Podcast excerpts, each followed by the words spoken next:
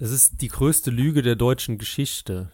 Oh, Vorsicht bei solchen äh, äh, äh, Kästen, die du da aufmachst. Ja, wir, sind uns ja einig, dass wir den, den Podcast dann vielleicht nicht auf YouTube hochladen müssen. Achtung! Achtung! Sie hören den Podcast der Grauzone, dem reaktionärstem und libertärstem Meinungsmagazin in der Bundesrepublik Deutschland. Wenn Sie auf politisch unkorrekte Unterhaltung stehen, dann greifen Sie beim Zeitschriftenhändler im Bahnhof Ihres Vertrauens doch mal ins Regal.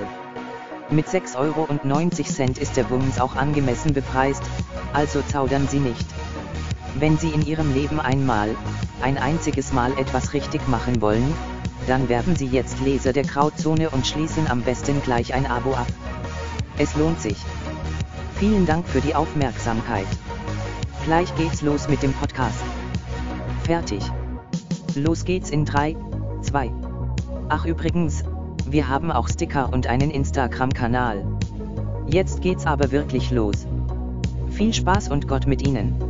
Herzlich willkommen, liebe Freunde der Krautzone, jetzt zum 56. Podcast, gemeinsam mit Friedrich Fechter, der mich gerade auf die Zahl hingewiesen hat. Hallo Friedrich. Hallo Flo. Und wir haben, wurden ja auch dran angeregt, hingewiesen, dass wir auf jeden Fall die Heftvorstellung machen sollen. Und das hatten wir eh vor. Die neue Ausgabe ist da, Heft 22, das grüne Zeitalter. Fritz Fechter hat direkt schon vorweg gesagt, man sieht die Fingerabdrücke wieder. Ja, ich weiß, wir können es nicht ändern, weil unsere Druckerei macht bei Klebebindungen nur mit, ähm, also nicht mit matt, sondern mit, ist es Klarlack dann, ich weiß es nicht, also das Normale und da sieht man die Fingerabdrücke ein bisschen deutlicher und ich kann es leider nicht ändern, ohne die Druckerei zu wechseln. Ähm, und das Schade oder das, das Blöde ist halt immer, die dunklen Cover sehen einfach immer am besten aus. Aber da sieht man eben auch die Abdrücke. Aber was ist dein erster Eindruck? Äh, ja, schön. Äh, haptisch wieder unglaublich angenehm. Also äh, ein Heft, mit dem man auch unter die Dusche steigen würde. Äh, ich, mir kommt es jedes Mal dicker vor ehrlich. Nee, es ist immer gleich dick und immer sogar gleich schwer. Ja, ich, jedes Mal, wenn ich das aus dem ähm, äh, neutralen Kuvert raushole, ich mach's in der Post noch, damit in der Filiale auch gesehen wird, was ich lese, was ich zugeschickt bekomme, ja. denke ich so, yes, es ist da. Und äh, kommt jetzt mit einem wunderschönen Cover daher, mit äh, weniger schönen Gesichtern darauf, aber ähm, schöne Grüntöne. Grün ist ja eh eine sehr angenehme Farbe. Aber ich will jetzt hier ehrlich gesagt auch nicht in irgendwelchen äh, Nichtigkeiten versacken. Nicht, dass ich das nicht könnte, aber ähm, ich denk mal, wir schlagen die erste Seite auf und gehen ins Editorial. Ja. Und ähm, was mir hier gut gefällt, jetzt sind wir wieder beim Thema Nichtigkeiten, aber äh, Hannes und du, ihr seid, also eure Konterfeis sind abgedruckt. und sorry, ich, ich muss mich gerade einkriegen. Ähm, hast du mal, hast du mal den äh, Film Halloween geguckt? Nee. Okay, es ist ein Horrorfilm mit so einem Typen, der immer so eine Maske trägt und Leute absticht, gell? Okay. Entschuldigung, aber Hannes sieht einfach original aus wie, wie Michael Myers. oh Gott. Es gibt, es gibt halt diese eine, es gibt diese eine Szene, wo äh, am Anfang vom Film auf ähm, die, die, die Pinnwand von so einem äh, Psychotherapeuten oder so wird so rangezoomt und er hängt halt in der Mitte dieses Phantombild von diesem Michael Myers, dieses Maskengesicht. Und es wird so rangezoomt und es ist wirklich so eins zu eins Hannes Gesicht. Und aus dem Off kommt dann so die Stimme, er hatte die dunkelsten Augen, die ich jemals bei einem Menschen gesehen habe.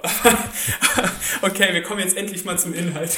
Entschuldigung. Ja, ein bisschen sieht's tatsächlich ähnlich. Ja, müssen wir mal den Michael Myers fragen, ob wir ein anderes Bild verwenden wollen. Aber ich für meinen Teil schaue ja gar keine Horrorfilme. Ich glaube, ich habe einmal in meinem Leben einen halben Horrorfilm geguckt und er hat mich so schwer traumatisiert, okay, dass ich nie wieder sowas geguckt habe. Ja. Aber auch nicht so als Jugendlicher oder so? Nein, nie. Null. Krass. Ich habe es doch bis heute nicht verstanden, warum Leute das machen, weil für mich ist gegruselt werden irgendwie, also ist ja nichts Positives. Deswegen, aber ich verstehe es nicht. Ich habe mit vielen Leuten schon drüber gesprochen. Hannes ist ja auch ein großer Filmfreund. Und ähm, weiß nicht, irgendwas im Menschen scheint es ja zu geben, dass die, dass das gegruselt werden irgendwie als positiv empfunden wird oder die Angst. Keine Ahnung, ich verstehe es nicht. Vielleicht die Leser mehr als ich. Klingt aber nach einem Interess potenziell interessanten Heftthema. Ja, das Oder? stimmt. Aber jetzt wirklich zum Inhalt. Wirklich, wirklich zum Inhalt. Nachdem uns Michael Myers abgelenkt hat. Er hat die dunkelsten ähm, Augen der ja. ja, die beiden Leitartikel, mhm. um mal unser großer Aufreißer, Aufmacher direkt am Anfang. Jawohl. Ähm, zwei Standpunkte meiner rechtsgrün unversifft, kurz zusammengefasst. Ich bin der Meinung, dass man auf keinen Fall den Fehler von rechter politischer Seite machen sollte und sagen, ja, äh, Umweltschutz, alles Quatsch, das machen die Grünen. Grün ist voll dämlich, so wir wollen Fortschritt, wir wollen Wachstum, wir wollen von mir aus auch konservative Werte. Und ähm, das ist alles Unfug, was die machen mit ihrem Wäldersterben und sauren Flüssen. Ähm, ich bin eher der Meinung, dass man bei Umweltschutz halt trennen muss. Zum einen zwischen Natur- und Umweltschutz, was ja schon mal ein Unterschied ist, den wir auch im Heft erläutert haben. Zwischen Klimaschutz sowieso, dass das Quatsch ist, denke ich, unterschreiben auch die meisten. Ähm, aber ich glaube halt eben, dass man schon sachlich und rational mit Sinn und Verstand an einen Umwelt- oder Naturschutz rangehen sollte und dass man als rechte Klammer auf, Partei, Klammer zu, oder als, als rechtsdenkender Mensch sehr wohl da ein offenes Ohr und offene Augen für haben sollte, weil die Natur eben nicht nur den, den Wert eines stabilen Ökosystems hat, sondern eben auch einen unvorstellbar wichtigen psychologischen Wert, weil Leute sowas brauchen, weil Leute sowas wollen. Und da müsste einfach die Nachfrage von den Menschen bedient werden, die einfach auf Grün stehen. Und wenn die Rechten sich dann immer dahinstellen und sagen, ja, ich fahr Diesel, fuck you, Kreta, mhm ja, kann man machen, ist vielleicht auch ein bisschen kantig und witzig so, aber die Leute, und das ist ja auch in der Statistik belegt, für die ist Umwelt- und Klimaschutz oder Naturschutz eines der wichtigsten Themen überhaupt und es ist eigentlich idiotisch, von der politischen Rechten das Thema zu ignorieren. Mhm. Ähm, ja, du, du schlägst eigentlich auch in ähm, dieselbe Kerbe wie jetzt beispielsweise Jonas Schick, der ja um das Thema herum eine ganz eigene Zeitschrift, nämlich die Kero, gegründet hat. Und genau. ähm, ich meine, gut, das ist jetzt ein Vergleich, ein Artikel gegen eine ganze Zeitschrift, aber ich denke, das ähm, zeigt ganz gut, dass auf ähm, rechter Seite äh, doch ein Bewusstsein dafür da ist, wie wichtig dieses Thema ist, aber auch gleich, gleichzeitig das Bewusstsein da ist, okay, wie kann ich das thematisieren, ohne das typische Augenrollen zu erzeugen? Weil dieses ganze Klima-Umwelt-Komplex, es ist ja wirklich eine Sache, die ähm, die auf dich irgendwie wirklich, äh, womit auf dich eingedroschen wird in den Mainstream-Medien. Und mhm. halt von so einer saudummen Art und Weise halt. Ich meine, es, es geht ja nicht um die Verschmutzung der Meere oder es geht ja nicht um, wirklich um konkrete Probleme. Es geht ja dann um, wie gesagt, Klimaschutz und so, gell? Ja. Und, und, und du appellierst ja wirklich auf die handfesten Probleme zu schauen und sich derer anzunehmen, die es ja wirklich gibt. Ähm, ja. Hannes hält ein bisschen dagegen, nicht in dem Sinne, dass er sagt, dass ähm, es keine Umweltprobleme gibt. Aber was, was sind so seine Gegenpositionen? Also, ich, ihr richtet sich halt hauptsächlich gegen die Hysterie. Von daher, wir stehen uns ja nie so 100% konträr gegenüber. Aber er äh, stellt sich auch gegen diese Politisierung ähm, des Umweltschutzes. Und in dem Moment, wo halt Politiker und eben auch viele NGOs sagen, wir vertreten die Anliegen des äh, Rotmilans oder auch irgendeinen anderen Tieres, sei es jetzt notwendig oder nicht notwendig, hat man halt immer einen, einen gigantischen Kostenbegriff drin. Und der Kostenbegriff muss dann praktisch wieder vom Bürger und von der, ähm, von der Wirtschaft vor allem getragen werden. Und das sollte man auf jeden Fall mal überdenken.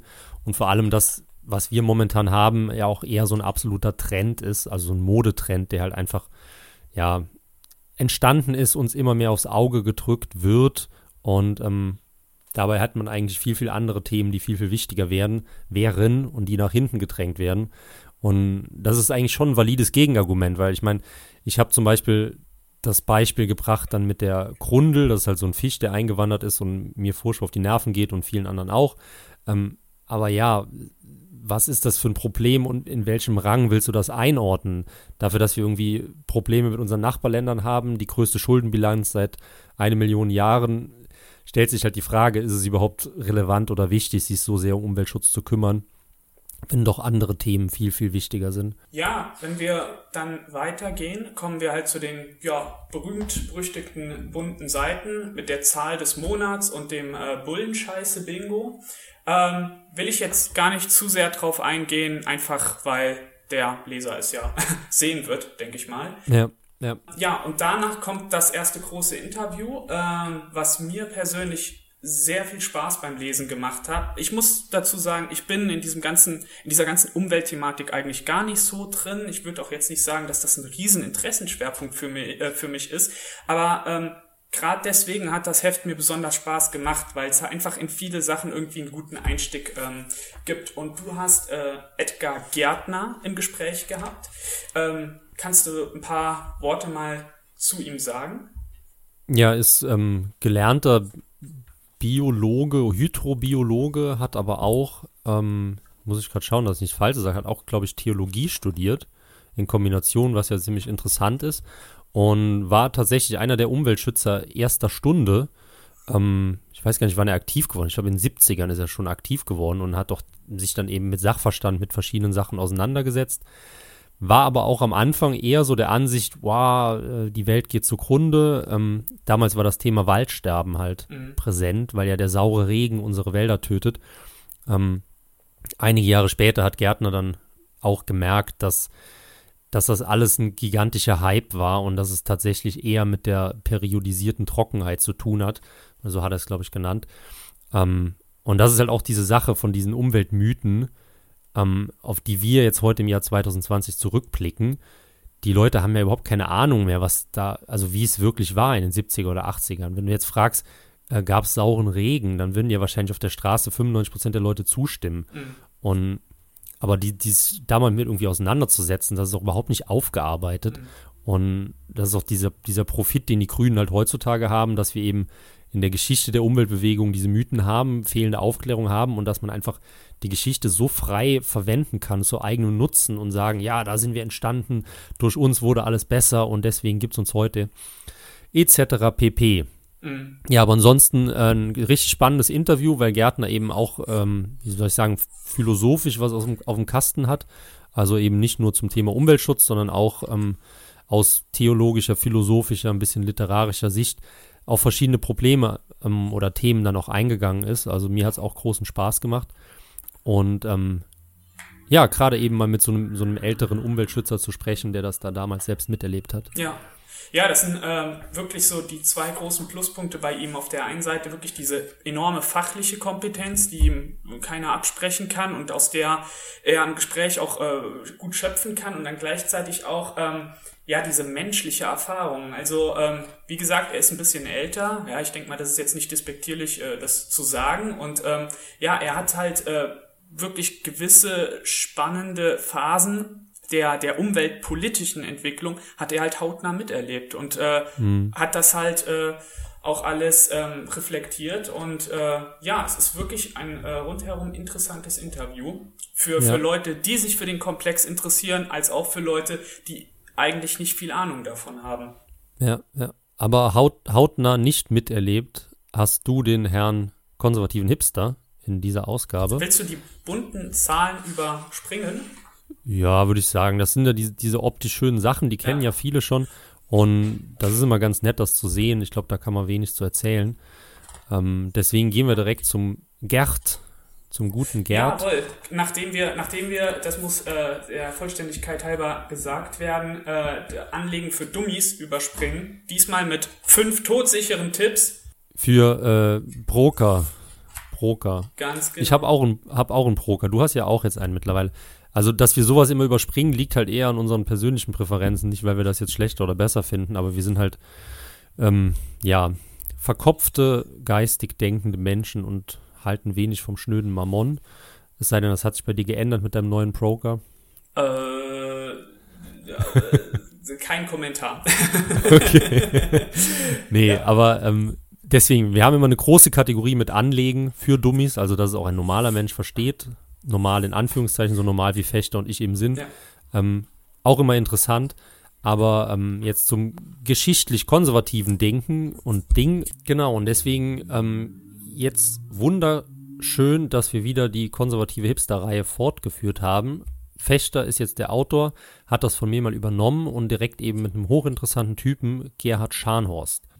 Ja, richtig, genau. Also ähm, mich hat halt, äh, oder mich, mich haben die napoleonischen Kriege oder die napoleonische Ära ähm, halt irgendwie immer sehr interessiert und äh, in dem Zusammenhang habe ich äh, so, eine, so eine Affinität zu ähm, bestimmten Biografien, die einfach mit dieser Epoche was zu tun haben. Und ähm, ich hatte von Scharnhorst eine Biografie im Regal stehen und wollte mich sowieso immer mal irgendwie mit ihm so ein bisschen beschäftigen und auch mit diesem Dunstkreis der äh, berühmten preußischen Reformer.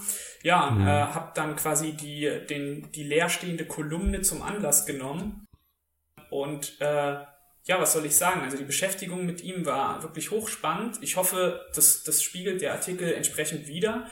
Und ähm, das Interessante, einfach mal um zusammenzufassen, das Interessante an Scharnhorst ist, dass wir hier einen an sich konservativen Menschen haben, der aber äh, inmitten einer sich wandelnden Zeit versucht, gewisse Dinge auch ähm, ich sag jetzt mal, fit für die Zukunft zu machen. In mhm. seinem Fall ist es halt die preußische Armee und es gelingt ihm dann auch. Ja, mehr will ich gar nicht verraten. Ich sag mal, jeder, der sich irgendwie für Geschichte interessiert, wird äh, seine, seine Freude an dem Artikel haben, da bin ich ganz sicher. Und wir sind dann auch noch auf einer Seite auf drei weitere preußische Reformer eingegangen, die eigentlich auch schon wieder Stoff für nächste äh, konservative Hipster bieten würden in Zukunft irgendwann, weil ähm, ja, das einfach ein großer und unglaublich interessanter Personenkreis ist, der mit dieser Epoche in Verbindung steht. Deswegen direkt jetzt die Quizfrage an die Hörer für sich selbst. Wie heißen denn die drei bekanntesten preußischen Reformer? Aber ich würde sagen, für die Antwort, na, die geben wir jetzt nicht. Ich denke, die meisten kennen es. Ansonsten im Heft nachlesen gab es drei bekannte Köpfe, die Preußen wirklich fit für die Zukunft gemacht haben und nicht den, heißt nicht, sagen nicht die Grünen fit für die Zukunft momentan im Wahlkampf oder sowas? Ähm, ja, die sagen irgend sowas, ähm, äh, Deutschland kann mehr, wenn man es lässt oder so. Ja, stimmt, stimmt, stimmt. Aber hast du mal das Wahlplakat von Lindner gesehen? Das ist ja richtig gut. Also, ähm, also ohne jetzt Lindner ähm, positiv darstellen zu wollen. Das ist dieses riesige Wahlplakat, wo er in so einem dunklen Schreibtisch sitzt. Da bin ich heute dran vorbeigefahren, ähm, aber es stand so behindert in der Wiese, weil da ist irgendwie so ganz viel kleiner Text drauf und ähm, es ja. stand irgendwie so mitten in der Wiese, das konnte ich vom Auto aus nicht weiter irgendwie okay. betrachten. Nee, das Bild fand ich richtig klasse. Aber ähm, ja, von den preußischen Reformern kommen wir zu unserem nicht reformfreudigen Philipp Rosipal. Richtig, genau. Der äh, wieder reaktionäre äh, Theorien verbreitet hat und muss ich sagen, diesmal einen sehr, sehr starken Artikel mhm. gegen die bürgerliche Mitte, ähm, weil der halt auch einfach so faktisch untermauert ist oder so logisch untermauert, fand ich. Und das Schöne war halt eben, dass ähm, so eine gewagte Position, also er greift das Bürgertum an, unter anderem auch das konservative Bürgertum, was ja eben in, in unserer, in unserem politischen Denken oft eigentlich eher als Verbündeter gewerten, gewertet wird. Allerdings muss man eben dazu sagen, und das hat er eben schon herausgearbeitet, dass wenn man sich so die Entwicklung der, der letzten Jahre oder Jahrhunderte anschaut, ähm, dass eben das konservative Bürgertum meist als Systemträger fungiert hat. Ähm, das ist natürlich in vielen Situationen gut, wenn man ein stabiles System hat, was nicht zu Umbrüchen neigt. Allerdings wird es dann kritisch, wenn man eben ein System hat, was nicht so optimal ist, wie ja auch unserem momentanen System nachgesagt wird. Und dementsprechend hat man ein starkes Bürgertum und das Bürgertum ja, nickt einfach alles ab, ist zufrieden, wenn es irgendwie seinen, äh, seinen Minigarten hat, sein Eigenheim und seine 17 Versicherungen, Lebensversicherungen und so weiter ähm, und ist aber zu politischem Denken eigentlich überhaupt nicht in der Lage. Und dieser Hemmschuh sorgt halt eben dafür, dass, ähm, ja, sagen wir mal, linke politische, politische Gruppen eben sehr leicht eine Mehrheit bekommen, weil sie diese Leute ins Boot ziehen können. Ich habe mich über den Artikel mit dem äh, Philipp, äh, ja, ich will jetzt nicht sagen in die Wolle bekommen. Wir sind äh, über diesen Artikel ein paar Mal ein bisschen aneinander geraten, weil ich eine andere Meinung habe. Aber ich muss ja. sagen, und das ist die Stärke dieses Artikels und auch äh, die Stärke seiner Argumentation, dass sich auf Grundlage dieses Artikels einfach ähm, gewisse Debatten führen lassen. Und ja. ähm, das, das rechne ich ihm auch hoch an, dass er sich da wirklich ähm, so viel Mühe äh, und, und, und Zeit auch mitgenommen hat. Und ähm, ja, wenn es Lesern dann entsprechend auch so gehen sollte, ähm, ist das ja, denke ich, für alle ein Gewinn. Also äh, wirklich äh, Hut ab an der Stelle, lieber Rosipal, und äh, ja, in Zukunft gerne mehr davon. Es ist immer ein spannendes Thema, wie weit man, ähm, wie soll ich das formulieren, wie weit man Leser ärgern darf, weil ähm, man möchte ja doch irgendwie, dass die Leute intellektuell herausgefordert werden mit dem, was sie lesen. Wenn man das aber in einem Heft überspannt, dann kommt halt eine Mail rein und sagt, ihr habt irgendeine Scheiße geschrieben, ich mhm. kündige mein Abo. So das ist sogar bei uns auch schon vorgekommen, relativ selten, was natürlich unseren Abonnenten zugute zu halten ist. Die meisten Leute sind eigentlich zufrieden oder wenn sie unzufrieden sind, formulieren sie eine konstruktive Kritik und sagen, was sie stört oder nicht stört. Ganz, ganz selten sind dann halt irgendwelche Leute, die tatsächlich empört ein Abo kündigen. Ähm, bei, über den Artikel jetzt glaube ich noch nicht. Ähm, aber es ist immer die Frage, wie weit man sich da rauswagen kann. Und ich glaube, das ist auch eine Tendenz. Also wir haben es noch relativ gut, denke ich, in unserem, unserem Leserschaft. Aber generell die Tendenz in Deutschland oder im 21. Jahrhundert ist ja dahin, dass wenn man was liest, was nicht ins eigene Weltbild passt, man direkt keinen Bock mehr hat. Ja. Aber ähm, wir kommen zu einem nächsten sehr guten Artikel, von dem ich immer gehofft habe, dass wir das früher oder später mal aufgreifen. Ja. Nämlich eine mehrteilige Reihe, also Teil 1 einer mehrteiligen Reihe über Ideologie und Entstehung des Faschismus vom guten äh, Fridericus äh, Versaggio. Und ähm, der gute Herr, der schreibt seit einiger Zeit für unsere Netzseite, hat die Freitagskolumne, wenn er denn nicht im Urlaub ist, liefert er auch regelmäßig ab. Und ähm, ich kann wirklich jedem Zuhörer nur empfehlen, äh, sich generell unsere Netzseite genauer anzugucken und äh, bei Versaggio in die Artikel immer reinzuschauen, weil ähm, ich lese die unglaublich gerne. Ja. Ist einfach ein unfassbar fähiger Autor und ja, ich, ich finde es toll, dass er jetzt auch den Platz im Heft bekommen hat, den er definitiv verdient. Mit einem äh, Thema, ähm, ja, was auch unglaublich kontrovers ist. Ja, ich absolut. Also ich, ich finde, es ist eins der geilsten Themen, die es überhaupt gibt. Ja. So, jetzt nicht von der Sicht, dass Faschismus super toll ist, sondern das Thema, weil bitte, Herr Fechter, definieren Sie Faschismus. So, und dann, das wird ja. schon so schwer. Und ja. ich meine, wir sind Leute, die sich seit Jahren mit politischen Ideologien, mit Historie befassen und aber tatsächlich mal einen nüchternen Blick auf den Faschismus zu werfen, der allein als mit der Faschismuskeule so allgegenwärtig über uns schwebt, ja. da war es tatsächlich mal allerhöchste Zeit, ja. Ja. Ja, ich meine, du hast mittlerweile ganz offen den Antifaschismus als Staatsräson der Bundesrepublik erhoben, ja. ja. Aber gegen was ist er? Also er ist antifaschistisch, aber was ist denn jetzt sein tatsächliches Gegenstück, auf das er sich eigentlich beruft, ja, ja. ja? Und was er nicht über alle stülpen kann? Was ist das denn eigentlich, äh, dieses Wespennest? Und da sticht äh, Versaggio rein und äh, er macht das auch sehr gut. Ich freue mich unglaublich auf Teil 2.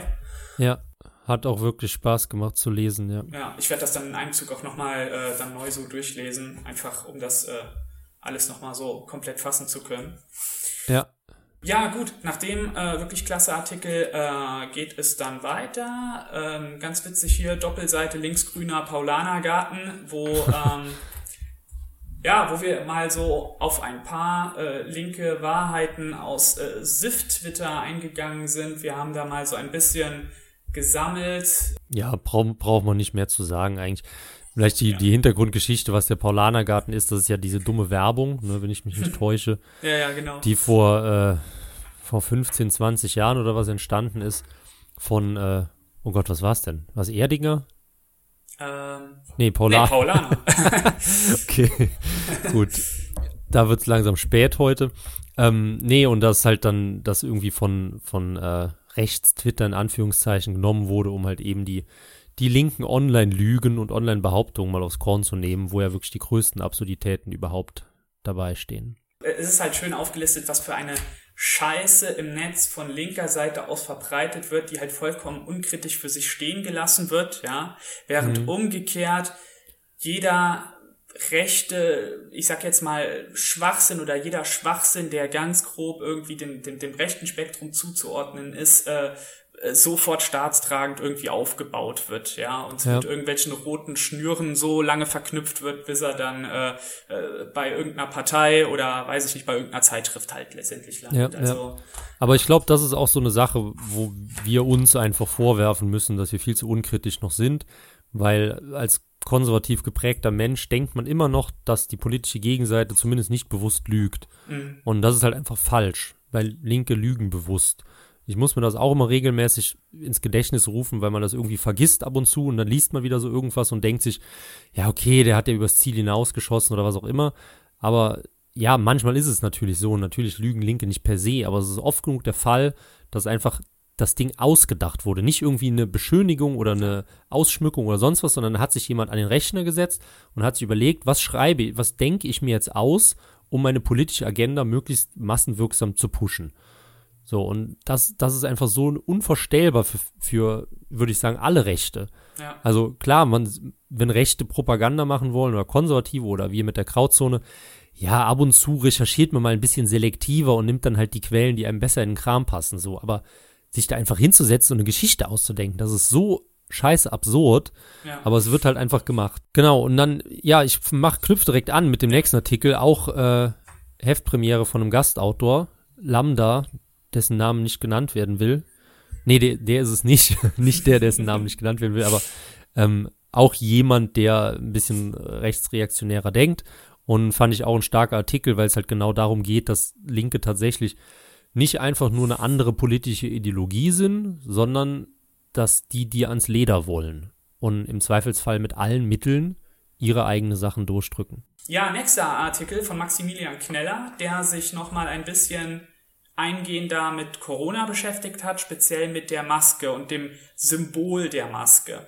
Hm. Und ähm, in diesem Zuge wird anhand von Zahlen auch nochmal gezeigt, wie dieses ganze Angstgerüst, was in Deutschland jetzt seit eineinhalb Jahren aufgezogen worden ist, wie gut das wirkt.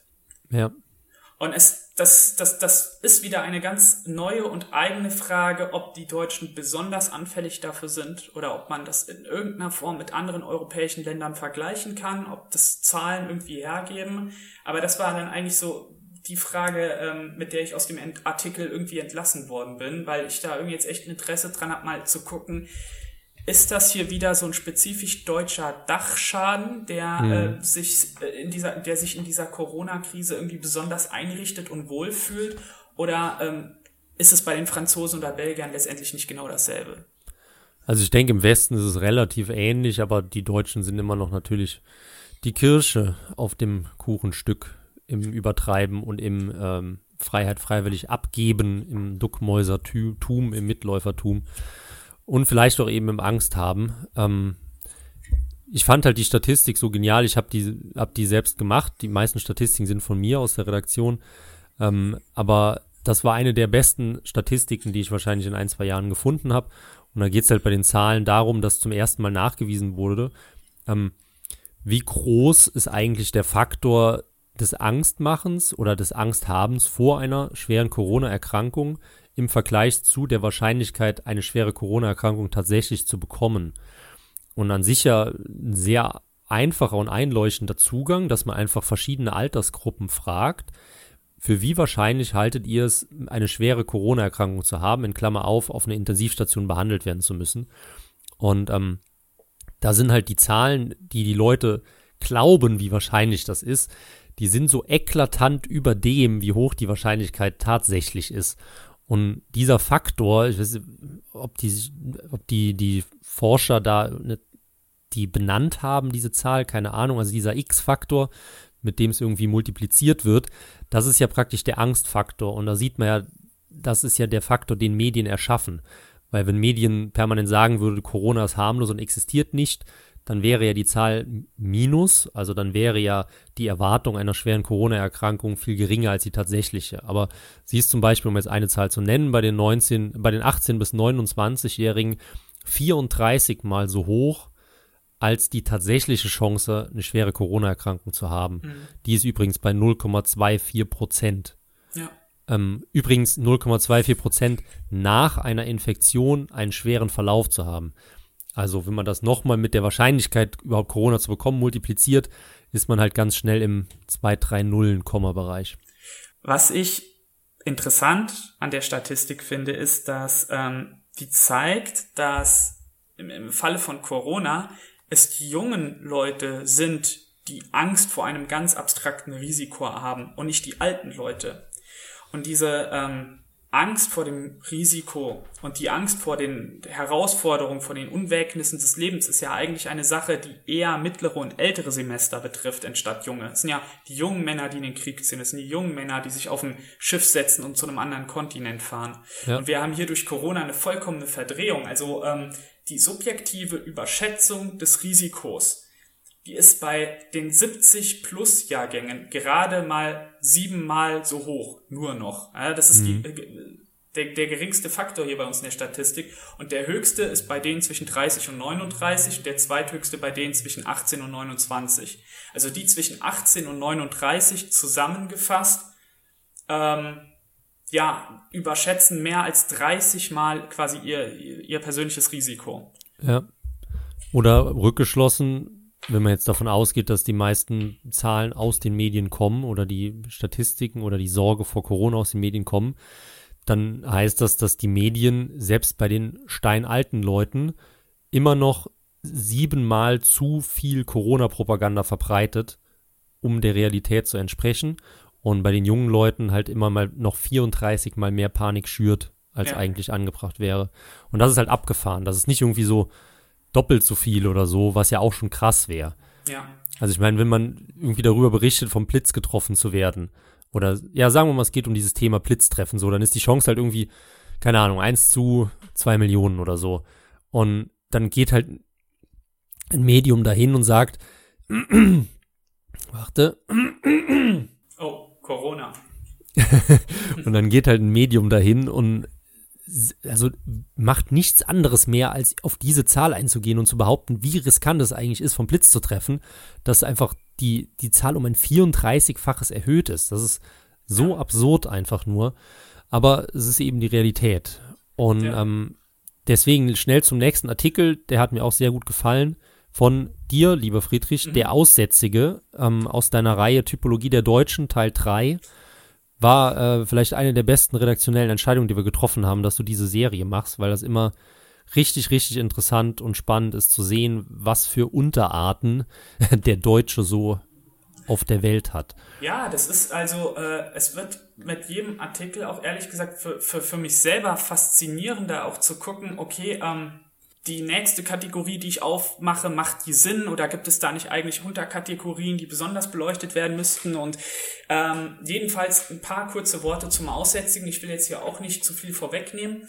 Der Aussätzige äh, begegnet uns in den letzten Jahren ähm, vermehrt, auch deswegen, weil er in den Medien wesentlich stärker thematisiert wird, und zwar wesentlich stärker als Problem und Gefahr thematisiert wird.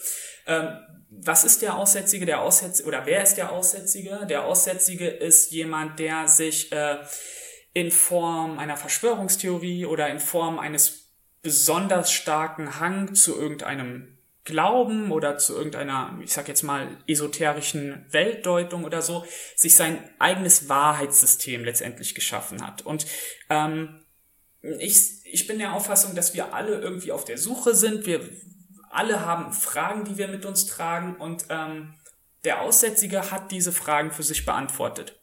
Und das, das müssen wir nicht verstehen, was für Antworten er darauf gefunden hat. Und das, das können wir auch verrückt finden und bekloppt, aber ähm, das ähm, macht ihn als Person eigentlich, als, als Betrachtungsobjekt umso interessanter, weil er, dadurch, dass er sich in seinem komplett eigenen System irgendwie gefunden und eingerichtet hat, gehen an ihm einfach auch viele Entwicklungen, ähm, wie soll ich sagen, vorbei.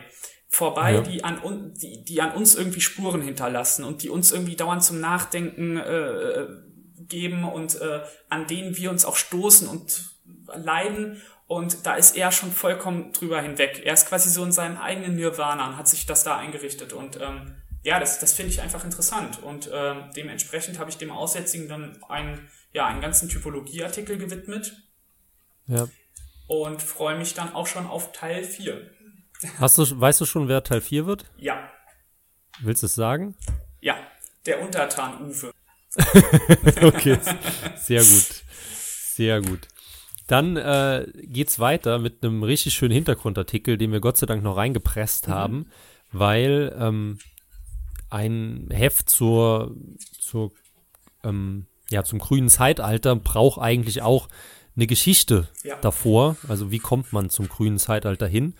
Und das ist die Geschichte der grünen Bewegung von Stefan Guin, der leider immer viel zu selten schreibt, aber hier haben wir nochmal reingekriegt ähm, mit etwas Bestechungsgeld und Überredungskünsten ähm, und ist ein ordentlicher Dreiseiter geworden mit Hintergründen darüber, wie das Ganze entstanden ist, mit Umweltschutz oder mit Naturschutz ja als allererstes, Und vor allem, was ich so spannend finde, warum das gerade in Mitteleuropa so extrem gepusht wird im Vergleich zu anderen Ländern. Beste Beispiel ist hier zu nennen der Ostblock. Der ehemalige Ostblock kennt eigentlich gar keine grünen Parteien. Mhm. Könnte man jetzt sagen, klar, weil die halt diesen, diesen ganzen 70er Jahre Unterwanderungsquatsch halt nicht mitgemacht haben. Aber vielleicht gibt es auch noch andere Gründe, die da mit reinspielen. Das beste Beispiel ist nämlich auch, warum äh, es vielleicht noch andere Gründe gibt. In Frankreich, Spanien, Italien gibt es keine explizit grünen Parteien. Also schon, aber die sind halt sehr, sehr schwach vertreten. Und ähm, er leitet das dann so ein bisschen daher, dass das tatsächlich über unsere ja, spirituelle Geschichte, Mentalität herkommt, sei es jetzt von den Germanen oder den Kelten, die halt doch einen komplett anderen Bezug zur Natur haben, als jetzt die Religion Christentum, um ein Beispiel zu nennen, oder auch den Islam, weil die Religionen ja eher aus dem Süden kommen und im Süden, genau wie im hohen Norden, ist es ja eigentlich eher so, dass die Natur ziemlich feindlich ist, wohingegen man ja in Mitteleuropa eigentlich eher ein positives Verhältnis zur Natur hat, weil die Natur ja lebensspendend ist. Das fängt ja schon daher an, dass sie halt Nahrung liefert. Mhm. Und ähm, so aus der Schiene argumentiert das ein bisschen, fand ich sehr, sehr interessant ähm, und reicht dann eben bis das äh, zur Romantik im 19. Jahrhundert, dann die Bewegung oder die Entstehung der ersten expliziten Naturschutzbewegungen bis zu den bösen Nazis, die ja auch starke grüne Elemente drin haben, wie mittlerweile ja auch immer viel mehr Leute wissen. Also am Anfang war das ja noch so ein Geheimtipp, so dass man die Grünen mit, den, der NSDAP verglichen hat. Natürlich hinkt der Vergleich enorm, aber man darf nicht vergessen, die NSDAP hat sich auch den Naturschutz auf die Fahne geschrieben. Mhm. Genau. Im Großen und Ganzen würde ich sagen, ist das auch wieder einer der hervorragenden Artikel, die einen in das Thema selber reintragen. Ja? Für, für Leute, wie gesagt, denen dieser ganze Umweltkomplex irgendwie ein bisschen fremd ist, ist das vielleicht ja. auch einfach ein guter Artikel, um mit der Ausgabe zu starten, weil er, wie gesagt, diesen historischen und ähm, ja, ideengeschichtlichen Rundumschlag äh, bietet. Mhm. Ja, gleichzeitig ist die These interessant zu sagen, okay, Länder, in denen der Mensch sich in einer feindlichen Natur behaupten muss, äh, die gehen anders mit solchen Fragen um als äh, Menschen in Umgebungen, die irgendwie ja im Einklang, sage ich jetzt mal, mit der Natur leben. Das ja. ist, ist eine interessante These. Ähm, ich weiß nicht, was ich von der These halten soll, ähm, aber es ist trotzdem ein sehr interessanter Denkanstoß. Ähm, ich denke, das beste Beispiel ist ja einfach, schau dir mal ein Land in der Wüste an. Das ja, allein, allein der, der Begriff grün ergibt ja dann schon ja. keinen Sinn mehr, ne? Ja. Aber klar, ob, ob nicht trotzdem die Oase dann das äh, lebensspendende Rettungswunder der Natur ist, ist natürlich auch dann ein Gegenargument, was man eigentlich verwenden müsste. Genauso wie wenn man jetzt sagt, dass in den germanisch geprägten Regionen mehr für Naturschutz oder dass die Leute mehr dafür übrig haben ja, in Nordnorwegen, wo das irgendwie so fast Richtung Tundra schon ist, da ist jetzt die Natur auch nicht gerade das Gelbste vom Ei, ne? Ja, na klar. Ja. Ähm, ich bin an dem Zusammenhang interessiert, wie das äh, mit Ländern aussieht, die generell unter sehr starken äh, Umweltverschmutzungen leiden. Also wir haben ja gesagt, der Osten ist auf der Karte eigentlich eher weiß, ja. Mhm. Und ich denke mir, jo, Ukraine, Tschernobyl, oben äh, Ostseeraum auch massive Umweltschäden. Ja, die Ostsee ist so wahrscheinlich mit das am stärksten belastete Gewässer, was es gibt. Mhm. Ja, chinesische Flüsse, deren Namen keiner weiß, jetzt mal irgendwie außen vor gelassen, aber die Ostsee, also das ist wirklich ein äh, ganz, ganz äh, krass ähm, beschädigtes Biotop. Ähm, ja, oder zumindest, zumindest haben die Jahre ihre Spuren hinterlassen, ja. Genau. Um, und ähm, das ist halt die Frage, also wieso sind gerade in Ländern, äh, in, in, in denen es um die Umwelt äh, eigentlich nicht zum Besten bestellt ist, wieso gibt es da keine grünen Parteien, sondern in Ländern, in denen doch eigentlich, in Anführungszeichen, alles okay ist? Hm. Ja. Ich glaube, ein, ein, großer Faktor, den ist ja auch in mehreren Artikeln durchgeschieden, ist halt die Verstädterung. Also ja. je, je städtischer ein Land ist oder eine Nation ist, desto mehr fühlen die sich halt wieder zur Natur hingezogen, also je, auch je dicht besiedelter. Und das wäre dann auch ein Erklärungsansatz, warum in Mitteleuropa gerade dieser, dieser Trend zu den grünen Bewegungen geht. Ähm, und die Ukraine ist halt einfach, ja, es ist halt einfach Pampa und Wald und Natur und tatsächlich sogar noch ähm, unberührt, wie ja dieser, dieser Urwald in der Nordukraine, glaube ich. Das ist ja der letzte Urwald Europas. Ähm, da kannst du das halt hauptnah erleben und ich glaube, da sehen auch viele Leute, dass das gar nicht so prickelnd ist, wie unsere, sag ich mal, schönen Parkanlagen, die wir hier in Deutschland haben im weitesten Sinne. Ähm, und ein anderer Punkt natürlich einfach das, äh, das sozioökonomische Niveau. Also wenn du ein mhm. armes Land bist, dann hast, hast du keine Zeit, keine Ressourcen, kein Geld, dich mit so Themen zu befassen. Ja. Wenn du aber nur sechs, sieben Stunden am Tag arbeitest, vielleicht Beamter bist, dann nur zwei Stunden arbeitest, dann äh, ist das ja eines der brennendsten Themen für dich, irgendwie die heimatliche Fauna zu retten.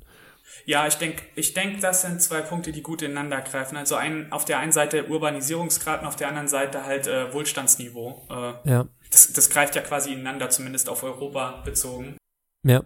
Ja, genau. Und danach kommen wir äh, zu deinem Artikel hängen geblieben, zu deiner Kolumne, äh, zur Rot-Milan-Verschwörung.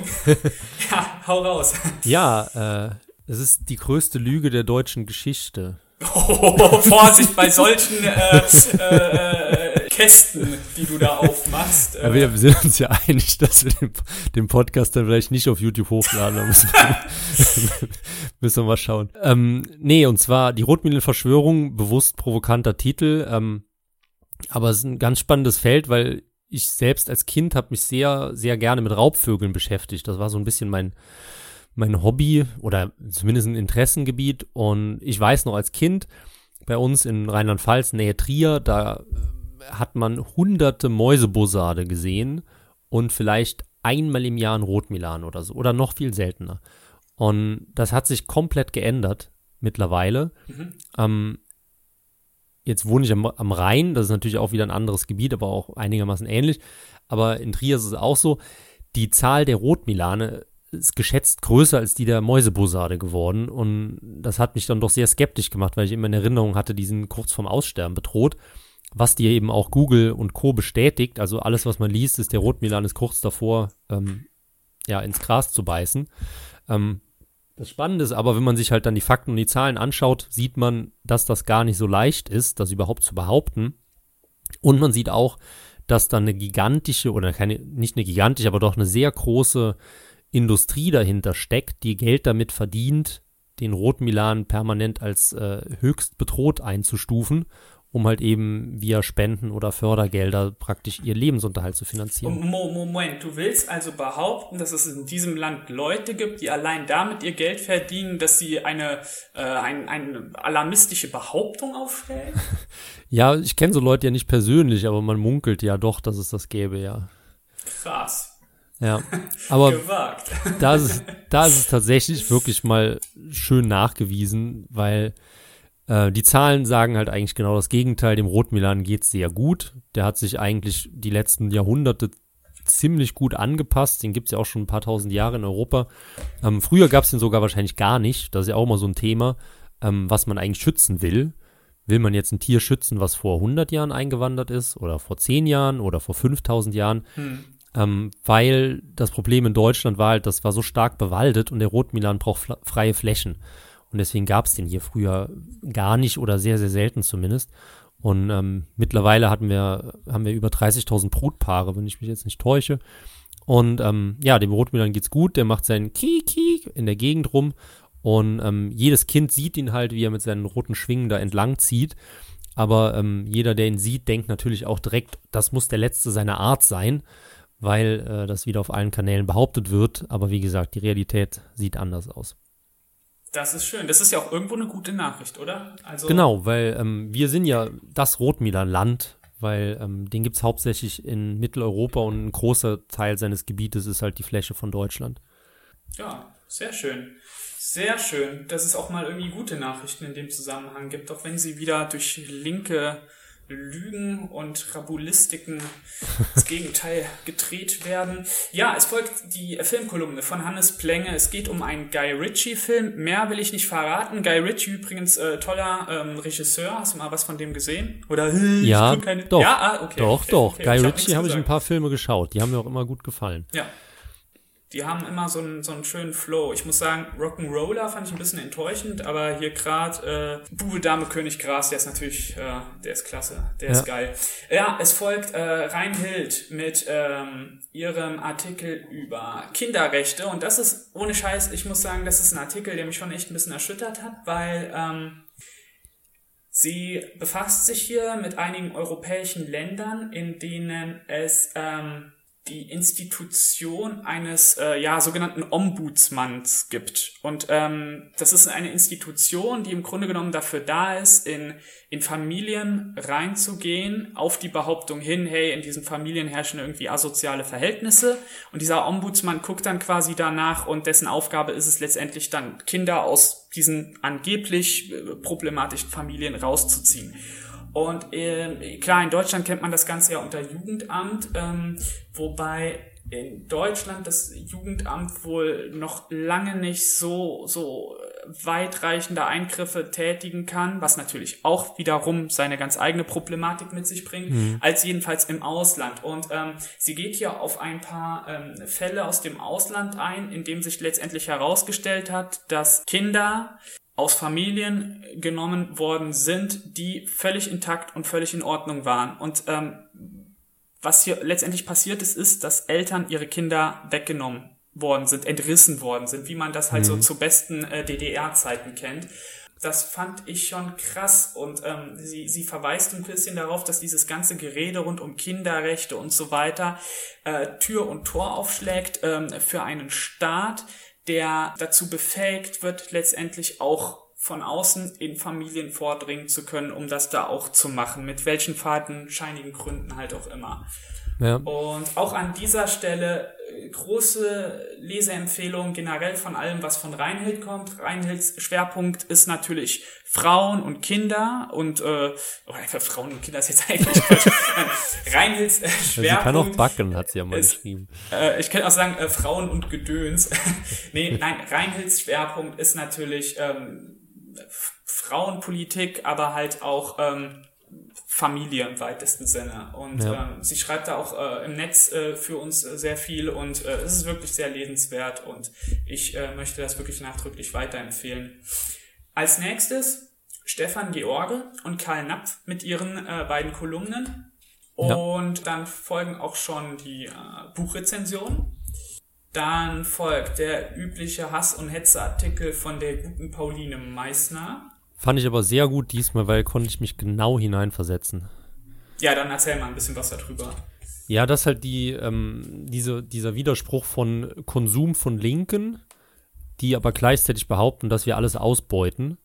Und das, das ist so dumm einfach nur. Ich kann das nicht mehr hören, dass wenn noch einmal einer sagt, dass wir Bangladesch oder sonst wen ausbeuten. Ja, vor allem wir. Das ist ja immer wir. Ja, wir, ja, ja. Dann ist, dann ist man wir, ne? Aber sonst gibt's kein Wir-Gefühl mehr im La Land. Lars Klingenbeil hat ja auch heute irgendwie so ver verkündet, ähm, dass wir locker noch äh, mehrere Zehntausend ähm, Afghanen aufnehmen äh, könnten, weil äh, das ja. wäre für uns kein Problem. Und dachte ich mir, schön, lieber Lars, dann nimm sie doch auf und äh, ja, aber wir schweifen ab. Ja, wir nee, schweifen das, ab. Ist, wir schwerfen ab, ja, das ist tatsächlich wir. Ähm, aber es ist so abgefahren einfach, selbst wenn man die Prämisse, dass wir diese Leute ausbeuten, also ne, behaupten wir mal, das würde stimmen. So, dann dürfte ja niemand, der das sagt, Produkte von da kaufen. Und das existiert ja schon mal gar nicht. Das heißt, jeder, der sagt, wir beuten die armen Länder aus, der hat ja trotzdem einen Großteil seiner, seiner Gegenstände, die er besitzt, sind nun mal von China und Bangladesch und Pakistan und was auch immer. So, das ist auch schwerlich zu ändern, weil halt alles, was in Deutschland produziert, nun mal echt teuer ist. Das will man jetzt aber auch gar nicht werten, das kann man jetzt entweder so sagen oder so sagen. Also entweder man unterstützt die heimische Wirtschaft oder die Bangladesch-Wirtschaft oder man kauft einfach nur das Billigste, weil es halt am billigsten ist oder das Beste, weil es am besten ist. Das ist mir vollkommen egal. Aber, dass man dann auch knallhart behauptet, dass, also dass dann Linke sich dahinstellen und wirklich behaupten, dass, dass diese Länder ausgebeutet werden, das ist so bar jeglicher Logik, weil einfach alle Zahlen, die es gibt, weisen dir genau das Gegenteil nach. Das heißt, in dem Moment, wo wir die Wirtschaft global geöffnet haben, hat ein gigantischer Wohlstandszuwachs in diesen Ländern eingesetzt. Und das kann dir erstmal jeder Ökonom theoretisch erklären und sogar empirisch untermauern. Und trotzdem ist diese Lüge seit Jahrzehnten, wird die praktisch in der Gegend rumposaunt, dass wir diese Länder ausbeuten. Ja, ich, ich begreife es nicht, aber es ist wahrscheinlich auch wieder Teil dieses, dieser äh, linken Dialektik, sich Dinge so zu drehen, um halt die eigene Propaganda äh, möglichst erfolgreich durchzuführen. Ähm, vielleicht ist auch die, sind die gigantischen NGOs, die halt mit Entwicklungshilfe ihre Milliarden verdienen, auch stecken auch dahinter. Ich weiß es nicht, aber man kann sich jedes Land der Welt angucken und jedem Land der Welt geht es besser als vor 20 Jahren, außer vielleicht äh, Deutschland und einigen mitteleuropäischen Ländern es ist einer dieser Artikel, von denen man sich wieder denkt, boah, das müssten wir früher oder später zum Leitthema erheben, weil da so viel drin steckt. Also wirklich, ja. da steckt ähm, so unfassbar viel drin. Ja, du, du hast ja schon diese, diese Frage angerissen, woran liegt das zum Teufel, dass trotz allen bestehenden Fakten, äh, die es dazu gibt, und wir reden hier von, von Zahlen und nicht ich denke und ich fühle, sondern Zahlen, festen Zahlen, ja ähm, dass, dass, dass trotzdem dann diese Sülze dann äh, überall verbreitet wird. Aber ähm, ja, vielleicht liegt das auch ein Stück weit äh, daran, dass eine ähm, ja nicht mehr ganz so gesunde Gesellschaft wie unsere mittlerweile ja eine regelrechte Freude daran hat, Schuld irgendwie auf sich zu laden. Dass es manchen Leuten wirklich Spaß macht und dass es denen gut tut zu sagen, aber wir sind doch schuld. Und es ist jetzt auch kein genuin linkes Ding. Das ist ja auch durchaus was, was du von Rechten hörst, die dann auch ständig mit diesem Antiglobalisierungsargument kommen, weil sie mhm. glauben, dass man das irgendwie bei den Linken ein Stück weit abgreifen kann und so. Aber das, das ist ganz schlimm. Also keiner stellt sich öffentlich hin, ja, äh, und sagt, ja Leute, das ist doch genau anders und wir haben doch Zahlen und alles und äh, ja. ja, aber das ist, das ist ja wahrscheinlich der Fehler, dass wir als Rechte denken ja immer noch, dass die, das beste Argument gewinnt. Und das ist halt einfach nicht so. Und da muss man sich einfach vergegenwärtigen, dass du hast ja auch das Thema mit dem Macht der Bilder angesprochen in den letzten Tagen online. Ähm, das ist ja an jeder Straßenecke in jeder Stadt guckt dich ein schwarzes Kind mit Kulleraugen an ja. und sagt, gib mir dein Geld. So, und die Leute wundern sich ja schon gar nicht mehr darüber. Ja. Wenn hier, wenn hier ein Alien landen würde und der wird sich das angucken, der wird das überhaupt nicht verstehen. Ja. Sagt ja, warum ist denn da ein armes Kind vom, von der anderen Seite der Erde und will dein Geld haben? Aber es ist ja auch wieder diese reine Entwicklungshilfegeschäft. Und es ist auch ein, ein, Problem einfach von, von vielen Leuten, die zu viel Geld haben und zu wenig Kinder haben. Weil, wenn du halt irgendwie dann in ein Vorrentenalter kommst und hast keine Kinder, aber ein ordentliches Einkommen, dann ist halt die Frage, wo willst du was Gutes tun und wo willst du auch diesen gewissermaßen Ersatz dann ähm, finden? Und das ist halt einfach ein, ein großer Punkt, der da auch mit reinspielt. Also ich glaube, wenn wir im Schnitt vier Kinder pro Paar hätten, dann wird von uns kein Cent mehr nach Afrika fließen. Und hier sind wir ja auch wieder bei dem Artikel von Maximilian Kneller und der Frage nach der Risikoaversion beziehungsweise nach der Risikoaffinität. Ja. ja. Was ist eigentlich los mit dieser Gesellschaft? Was, was ist, was passiert konkret mit einer Gesellschaft, deren ähm, rein quantitative Struktur eine, ein, der einer quasi umgedrehten Pyramide entspricht, ja, mhm. und in der die jungen Leute ängstlicher gegenüber einer abstrakten Gefahr sind als die älteren Leute. Also du, du merkst, in diesem Land ist einfach alles verdreht und das zieht sich wie ein roter Faden implizit durchs Heft. Also es ist doch äh, echt ja. äh, faszinierend schon, dass man irgendwie nach jedem Artikel, dass sich da irgendwie sowas wie so ein Mosaik vervollständigt.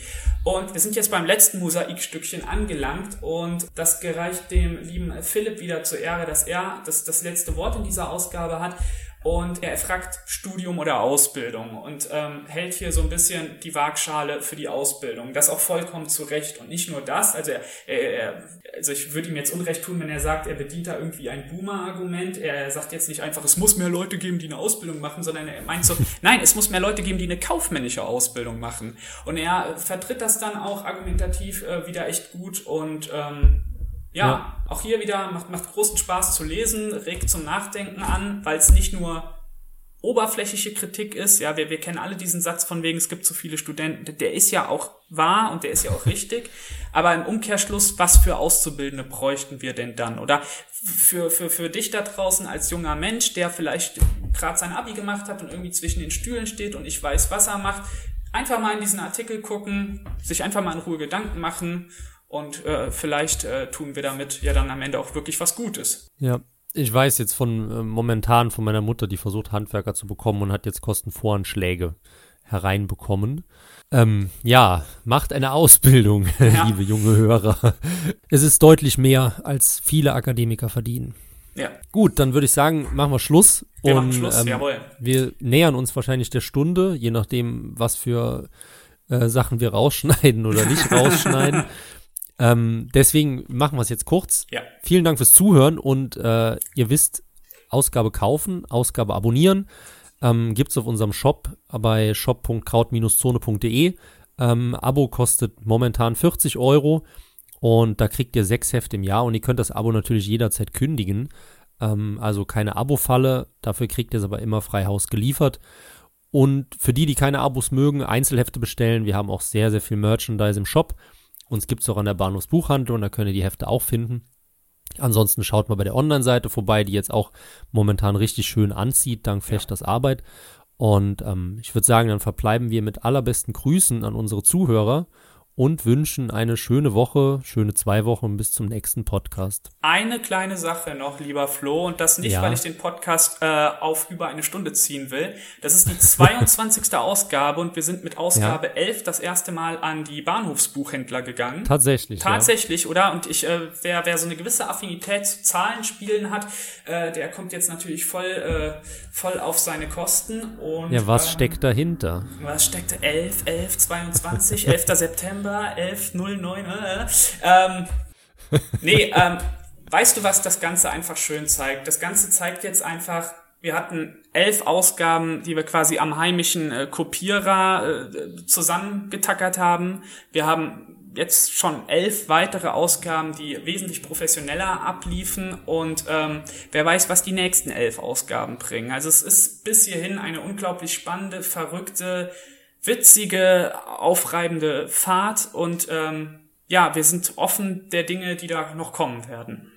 Absolut, das unterschreibe ich und dann jetzt aber wirklich Schluss, Schluss und tschüss, Jawohl. bis dann. Bis dann. Liebe Zuhörer, schön, dass Sie auch diesmal reingeschaltet haben.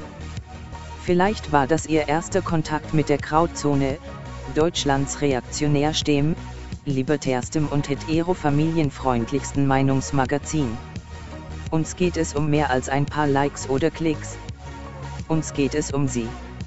Wenn Sie Interesse an einer Zeitschrift haben, die frech wie Dreck, wertvoller als Gold und schneidig wie ein preußischer Gardeoffizier daherkommt, dann sind Sie bei der Krautzone genau richtig. Ob in den sozialen Netzwerken oder im Kioskregal. Wir halten für Sie die Stellung. Wenn Sie im Krieg um die Meinungsfreiheit Ihren Beitrag leisten wollen, dann werden Sie jetzt Abonnent der Krautzone. Vorwärts, Marsch!